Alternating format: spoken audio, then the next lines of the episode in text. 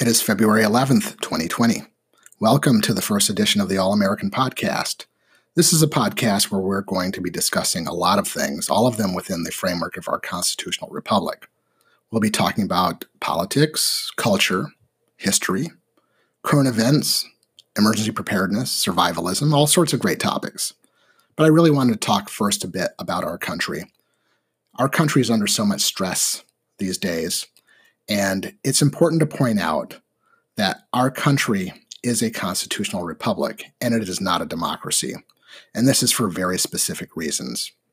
Now, before we get into that, I want to start with the words of Benjamin Franklin because at the end of the Constitutional Convention in 1787, he was leaving Independence Hall on the final day of deliberation, and he was asked by a lady, What kind of a government do we have? Is it a republic or is it a monarchy? And Benjamin Franklin responded, A republic, if you can keep it. Now, I'm sure many of you know that story, but it is really important to understand what Benjamin Franklin meant when he said a republic. Now, go ahead and look back at the records of the Federal Convention of 1787 to see that wonderful dialogue and ponder on that a bit. Why a republic? Why not a democracy?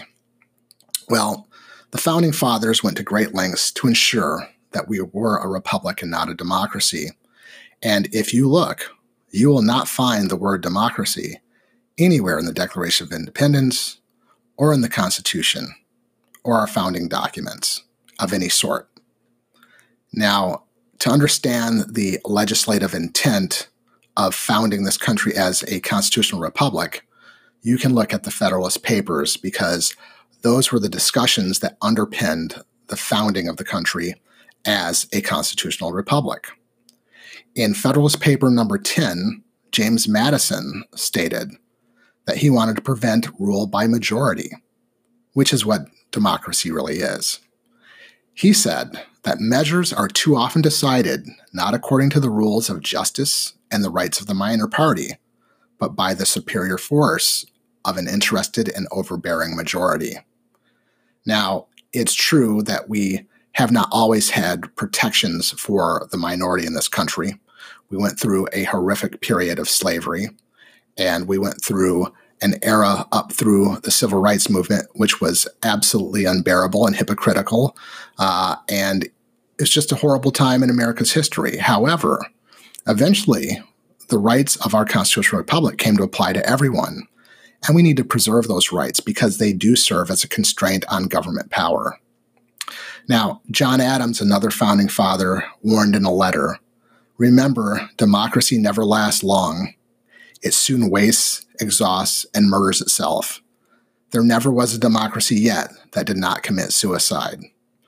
So, these words are pretty prophetic, I think, because America is committing suicide these days by running roughshod over the rule of law and the constitutional framework that actually made America a great country to be. This is why people want to come here. We have a country that is established on the rule of law, where it treats everyone equally under the law. It restrains government power and allows the individual to thrive. People do not come to America because it's a socialist authoritarian country if we became that, no one would want to come here any longer. So let's think about what John Adams said and let's expand on it a little bit. How is it that a democracy commits suicide? Well, there's another famous person, Alexander Fraser Tytler, who said, A democracy cannot exist as a permanent form of government. It can only exist until the voters discover that they can vote themselves largesse from the public treasury now, think about that. This is, in fact, what many people have done. They've figured out that they can vote themselves benefit from the public treasury, and they're doing that. Whether it is the oligarchs on Wall Street, or it is the dependent who live a lifestyle on welfare, uh, who don't want to become independent. It goes across the spectrum, folks.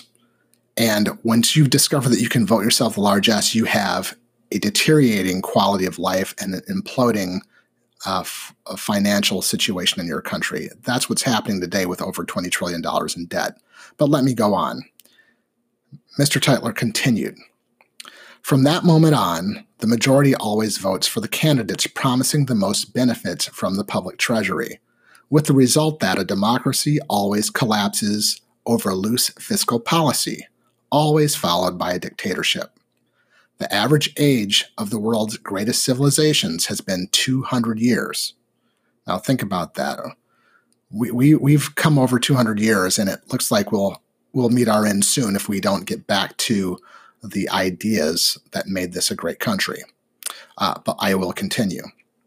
These nations have progressed through this sequence from bondage to spiritual faith, from spiritual faith to great courage, from courage to liberty, from liberty to abundance, from abundance to selfishness, from selfishness to apathy, from apathy to dependence, from dependence back into bondage. So, what Mr. Tytler is talking about here is a cycle of history because history does not go in a straight line.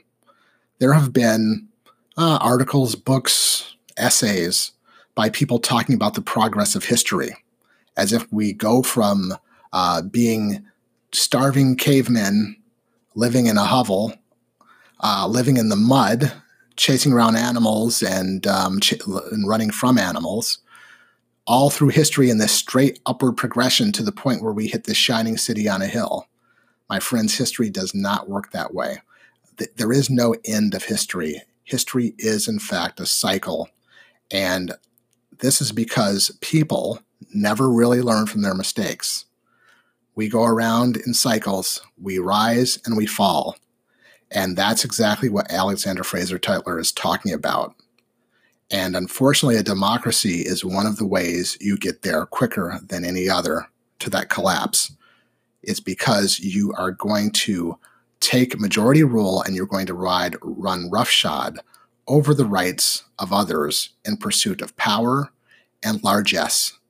You want to vote for yourselves the benefits from the public treasury, no matter what, people be damned, just to get yours. This is going to hasten the demise of the republic. So, you know, one of the ways we protect against majority rule is also via the Electoral College. The Electoral College exists in our system of government to prevent the big cities in the big states from running over the rights of those everywhere else. You cannot have a representative form of democracy of, of government. And I, I almost used that word democracy, but you cannot have a representative form of government if you're allowing a few big cities and a few big states to determine what happens to everyone in the country. You have to account for people who live in smaller cities, smaller towns, rural areas, lower population areas, the people who do the farming, who do the factory work, who do the trucking, the shipping. You cannot have a country run on the whims of elites in big cities living in big condos on top of skyscrapers who've never had to work on a farm or never even maybe seen a farm with their own eyes. It doesn't work that way. You have to respond to the people, not to the elites who think they're smarter than everyone else, but they're not. Because I guarantee you, you take one of those high rise big city dwellers and tell them to go out on the farm and procure their own food and survive for a month, they won't even be able to get through a week. So, anyway, we have to defer to people all across the country. That's why we have a republic. We have to account for everyone in the country, not just the few.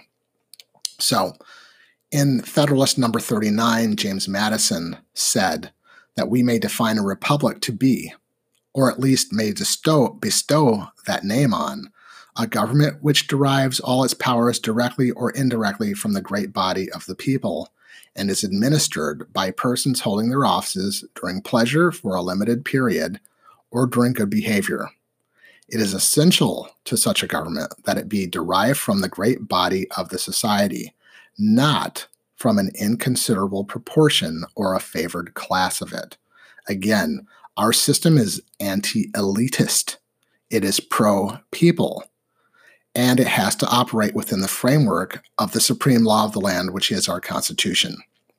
we look to the Constitution as a supreme law of the land as establishing what is otherwise called the rule of law.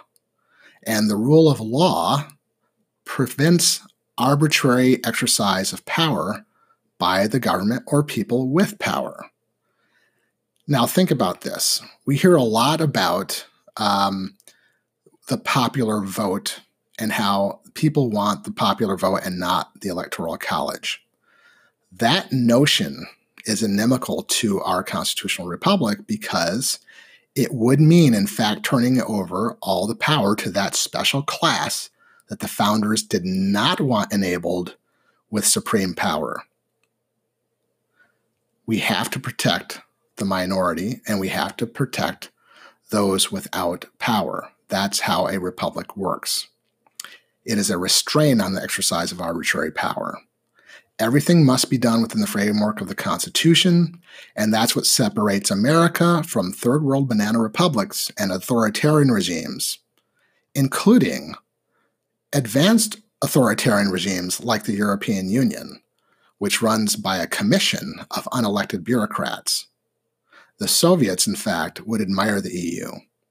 Not only are they a group of unelected bureaucrats running multiple nations and cultures, but they're allowed to break their own rules, but no one can object to it and they're accountable to no one. This is not what we need, and this is why the European Union is starting to break apart, starting with Brexit. And believe me, many other countries will follow. They've already been pushing the edges, ready to break free. Countries like Hungary and Poland and Italy and others are going to eventually break out of this. And I think the EU is eventually going to collapse because it really is trying to hold on to too much power and is trying to subjugate the people to its elitist whims. Now, let's get back to the rule of law for just a minute because this is a process that supports the equality of all systems before citizens before the law and secures a non-arbitrary form of government we don't want despotism in America. We want the people to have equal rights under the law, and we want a constrained government that will not run over our rights. Now, unfortunately, the people in our government do not respect the rule of law, no matter how they speak well of it. They're hypocrites. They do not respect the Constitution, no matter how they speak well of it. They're hypocrites. They are constantly trying to deprive citizens of their constitutional rights while at the same time claiming to uphold the Constitution. They speak with a forked tongue. You should know it when you see it. If you just turn on any of the news channels, you will see people all day long talking about the Constitution while they're at the same time trying to take away your constitutional rights. It's disgusting. Now, unfortunately, the Supreme Court has also gotten in on the act. They are excusing ever more government intrusion into our lives. They continue to grant the government increasing power in direct contravention to the 10th Amendment.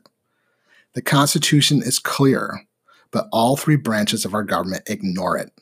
They are pushing constitutionalists to a breaking point, while they have brainwashed half the country to the point where that half is demanding an authoritarian nanny state to take care of them. So, our own citizens, unfortunately, are not helping us in this regard. And this goes back to Tytler's cycles we have gone from bondage to spiritual faith, from spiritual faith to courage, from courage to liberty, from liberty to abundance, from abundance to selfishness. And now we're at the point where we're going from selfishness to apathy, back to dependence, and back into bondage because the people refuse to stand for the rule of law in this country. They do not want to support a Republican form of government and they are voting themselves the largesse from the public treasury, which means they are voting for the system to collapse upon itself. That's where we're headed. So we need to fight back against the authoritarians. Real men cannot stand for this. It's time to break off the shackles and stand for freedom. Real men are not bound, gagged, stolen from, nor are they disarmed. Those things are only for slaves, and slavery is over, people.